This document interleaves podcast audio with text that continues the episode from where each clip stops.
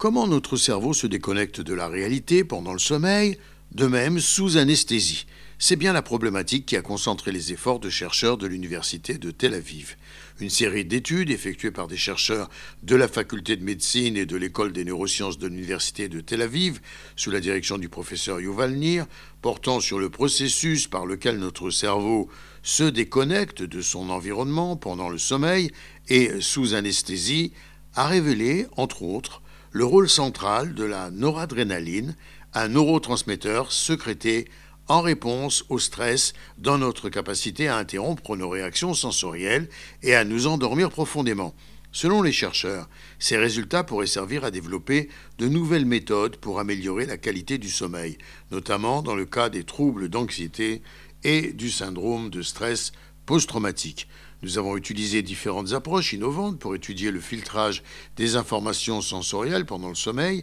et les mécanismes cérébraux qui déterminent le moment où nous nous réveillons en réponse à des événements externes, explique le professeur Nir. La première étude publiée dans la revue Journal des neurosciences le 1er avril dernier et conduite par le doctorant Yaniv Sella porte sur la manière dont les neurones des différentes régions du cerveau réagissent aux divers sons pendant le sommeil et à l'état de veille et remet en question le rôle communément admis du thalamus, structure du cerveau située entre le cortex et le tronc cérébral dans le blocage de la transmission des signaux sensoriels au cortex.